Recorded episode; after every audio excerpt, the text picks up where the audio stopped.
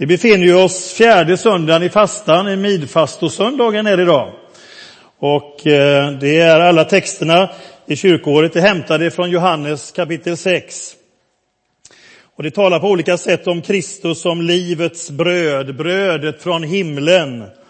Och den ena dimensionen av Jesus som livets bröd säger oss något om Kristus som ger sitt liv på korset. Brödet är inte till för annat än att förtäras och ge liv åt dem som äter det. Och så har vi andra dimensionen ifrån Jesus som livets bröd, att vi på fastevandringen mot påsken erbjuds den näring som ger oss liv, nämligen nattvarden som vi alldeles strax ska fira tillsammans. Och jag vill läsa ifrån Johannes evangeliet, det 6:e kapitlet och några verser framåt. Och tiden har ju gått en bit, men vi kopplar av klockan nu, eller hur? Ni sitter bra, ni har det gott. Ja, härligt. Och då så lyssnar vi från Johannes 1, kapitel 6, vers 1. Sedan for Jesus över till andra sidan av Galileiska sjön, eller Tiberias sjön. Mycket folk följde efter, därför att de såg de tecken han gjorde genom att bota de sjuka. Och Jesus gick upp på berget och satte sig där med sina lärjungar, och det var strax före judarnas påskhögtid. När Jesus lyfte blicken och såg att så mycket folk var på väg till honom, sa han till Filippos: "Vad ska vi köpa bröd så att alla dessa får något att äta?" Det sa han för att pröva Filippos. Själv visste han vad han skulle göra. Filippos svarade: "Det räcker inte med bröd för 200 denarer om de ska få en bit var." En av lärjungarna, Simon Petrus bror Andreas, sa: "Här är en pojke som har 5 kornbröd och 2 fiskar. Men varför slår det till så många?" Jesus sa: "Låt folket slå sig ner." Och det var gott om gräs på den platsen. Och de slog sig ner, och det var omkring 5000 män. Jesus tog brödet, tackade Gud och delade ut det åt dem som låg där. Och likaså av fiskarna, så mycket de ville ha. När de hade ätit sig mätta sa han till lärjungarna: "Samla ihop bitarna som har blivit över så att inget förfars." De samlade ihop dem och fyllde 12 korgar med de bitar av de 5 kornbröden som hade blivit över när de hade ätit. Då människorna såg vilket tecken han hade gjort sa han: "Detta måste vara profeten som ska komma hit till världen." Men Jesus, som förstod att de tänkte tvinga honom med sig för att göra honom till kung, drog sig undan till berget igen i ensamhet. När det hade blivit kväll gick hans lärjungar ner till sjön, och de steg i en båt för att ta sig över till Kafarnaum på andra sidan. Det var redan mörkt och Jesus hade ännu inte kommit tillbaka. Det blåste hårt och vågorna gick höga. Och när de hade rott en halv mil fick de se Jesus komma gående på sjön och närma sig båten. Och de blev rädda, men han sa till dem: "Det är jag, var inte rädda." Då ville de ta med honom i båten, och med ens var de framme vid stranden dit de var på väg.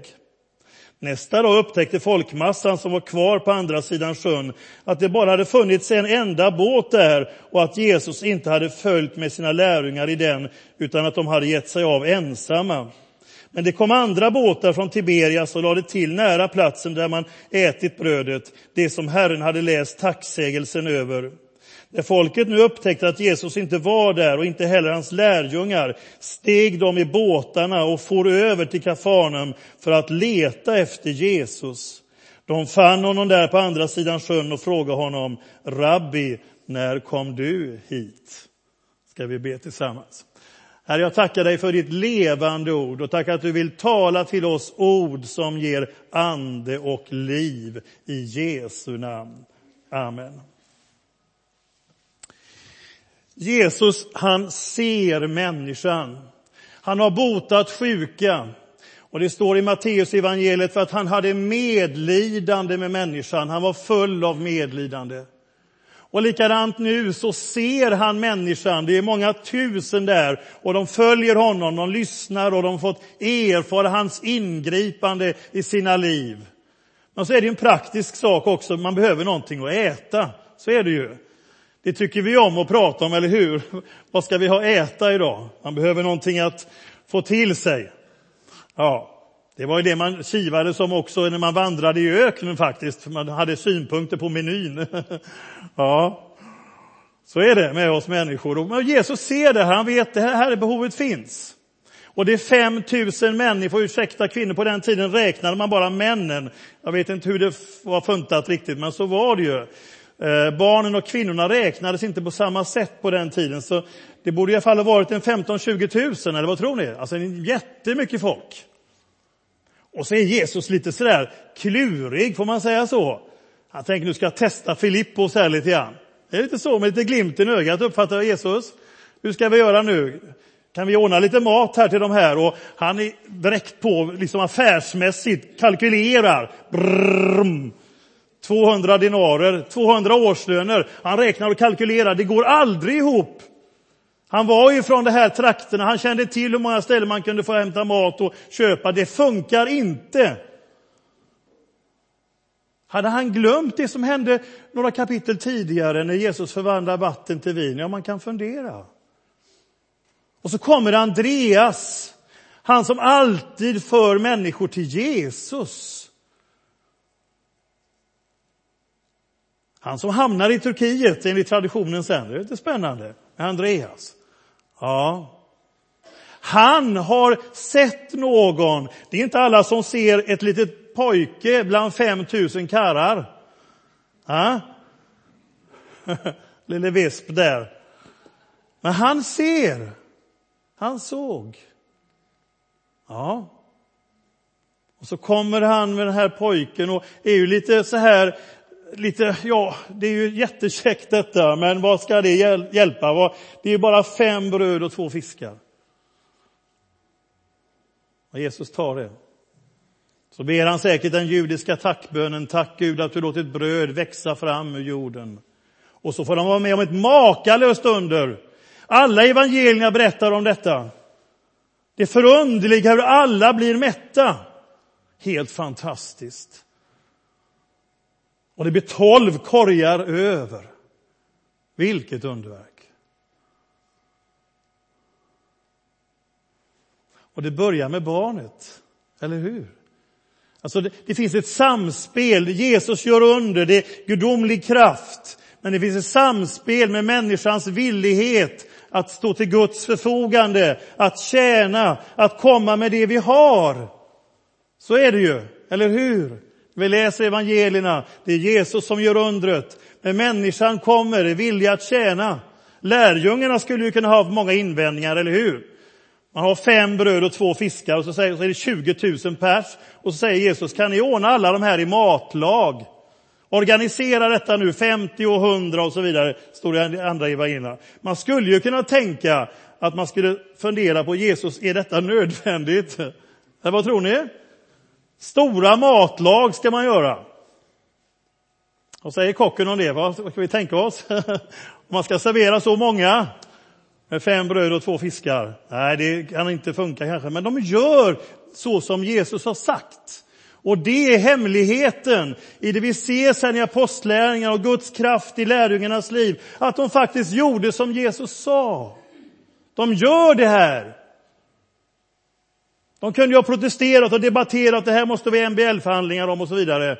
Det här hade vi inte räknat med. Vi skulle göra sånt här konstigt när vi följde dig. Men de gör det Jesus sa. Och så är barnet där. Det som ingen räknar med på den tiden. Varken i det judiska eller grekiska tänkandet. En liten grabb. Han har sin matsäck och han kommer fram. Andreas ser det och han ställer det till Guds förfogande. Det såg lite ut. Och så använde Gud den personen som ingen räknade med. Blev nyckeln i det hela. Och det, mina vänner, vill jag säga. Gud vill använda oss alla. Men hans specialitet är att använda den som kanske ingen räknar med. Som är uträknad, som är marginaliserad. Det är ett jättekrångligt ord, men ni vet. Där! Det är Guds specialare. Jag kan inte nog säga det med all min kraft. Att det är Guds specialare. Att använda den som ingen räknade med. Och så kommer barnet. Det är ju lite naivt naturligtvis. 20 000 pers. Att bara komma med lite bröd och fiskar är ju vansinnigt naivt. Och då frågar vi oss. Vågar vi som barnet tro på det omöjliga? För det är väl det som barnet gör. Man kommer med 5 bröd och 2 fiskar och det sitter 20 000 pers. Och sen barnets villighet att dela med sig, generositeten banar alltid väg för under, det förmeras. Vi måste tänka i överflödets mentalitet, inte i knapphetens. Utan Gud kan göra någonting av det vi kommer med, det förmeras. Mat, kärlek, kunskap, vad du vill. Om vi vill vara generösa så som Gud är generös, så öppnar det vägen för under. Ja.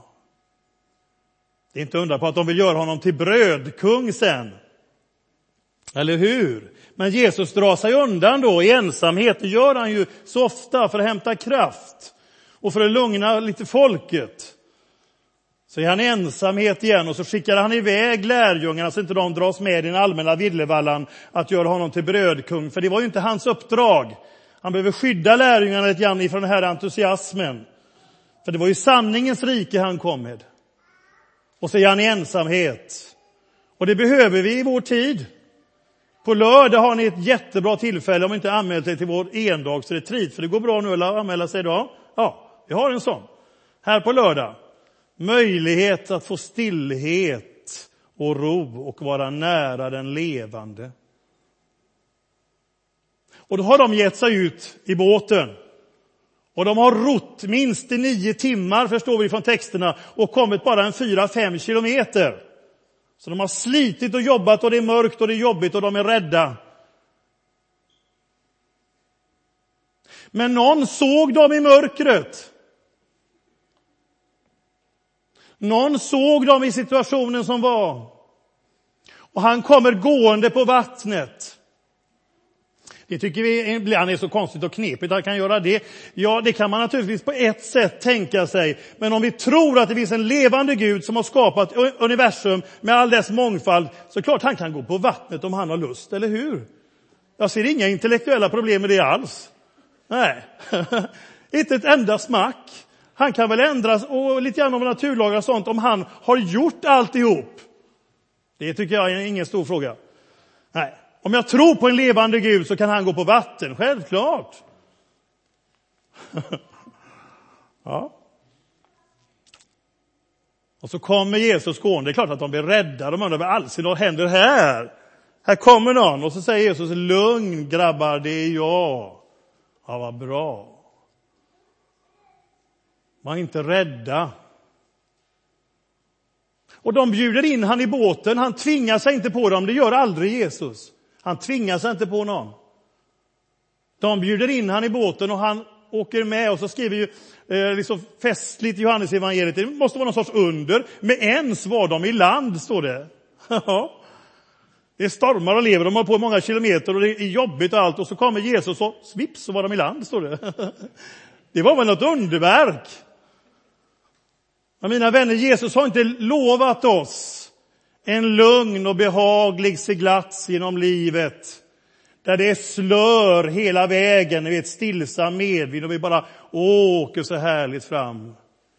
Det finns sådana moment i livet. Men Jesus har inte lovat oss en behaglig och lugn seglats hela vägen. Men han har lovat oss en säker hamn och en säker landning, om vi uttrycker så.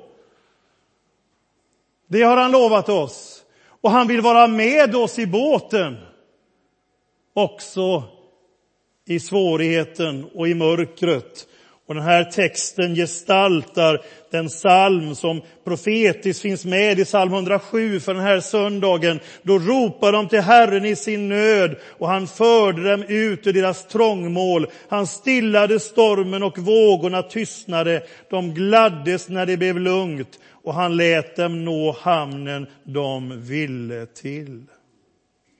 Och till sist, midfast och söndagen ställer en fråga till dig och mig. När människorna som hade erfarit Jesu ingripande inte hittar honom där han var senast, Då tar de båtarna och far över till andra sidan. Och fastetiden frågar dig och frågar mig: vad i mitt liv får mig att söka och följa Jesus, om det så är till andra sidan? Vad i mig får mig att söka honom, leta efter honom, om det så är till andra sidan av sjön, för jag vill finna honom? Det ställer fastetiden frågan, och vårt svar får vi fundera, tänka till.